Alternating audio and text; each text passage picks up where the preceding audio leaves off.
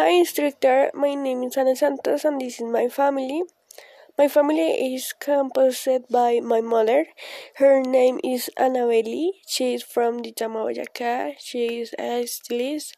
She likes walking, cooking, watching novels and movies. She doesn't like the men's and the basketball. She loves dogs. My father, his name is Oscar. He is from Cerinza, Boyacá. He is a tractor driver.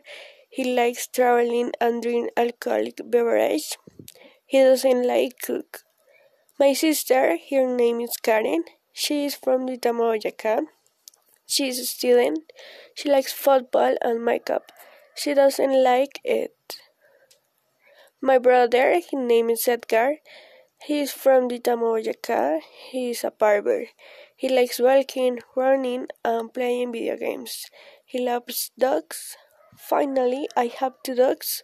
They are also my family. Thank you.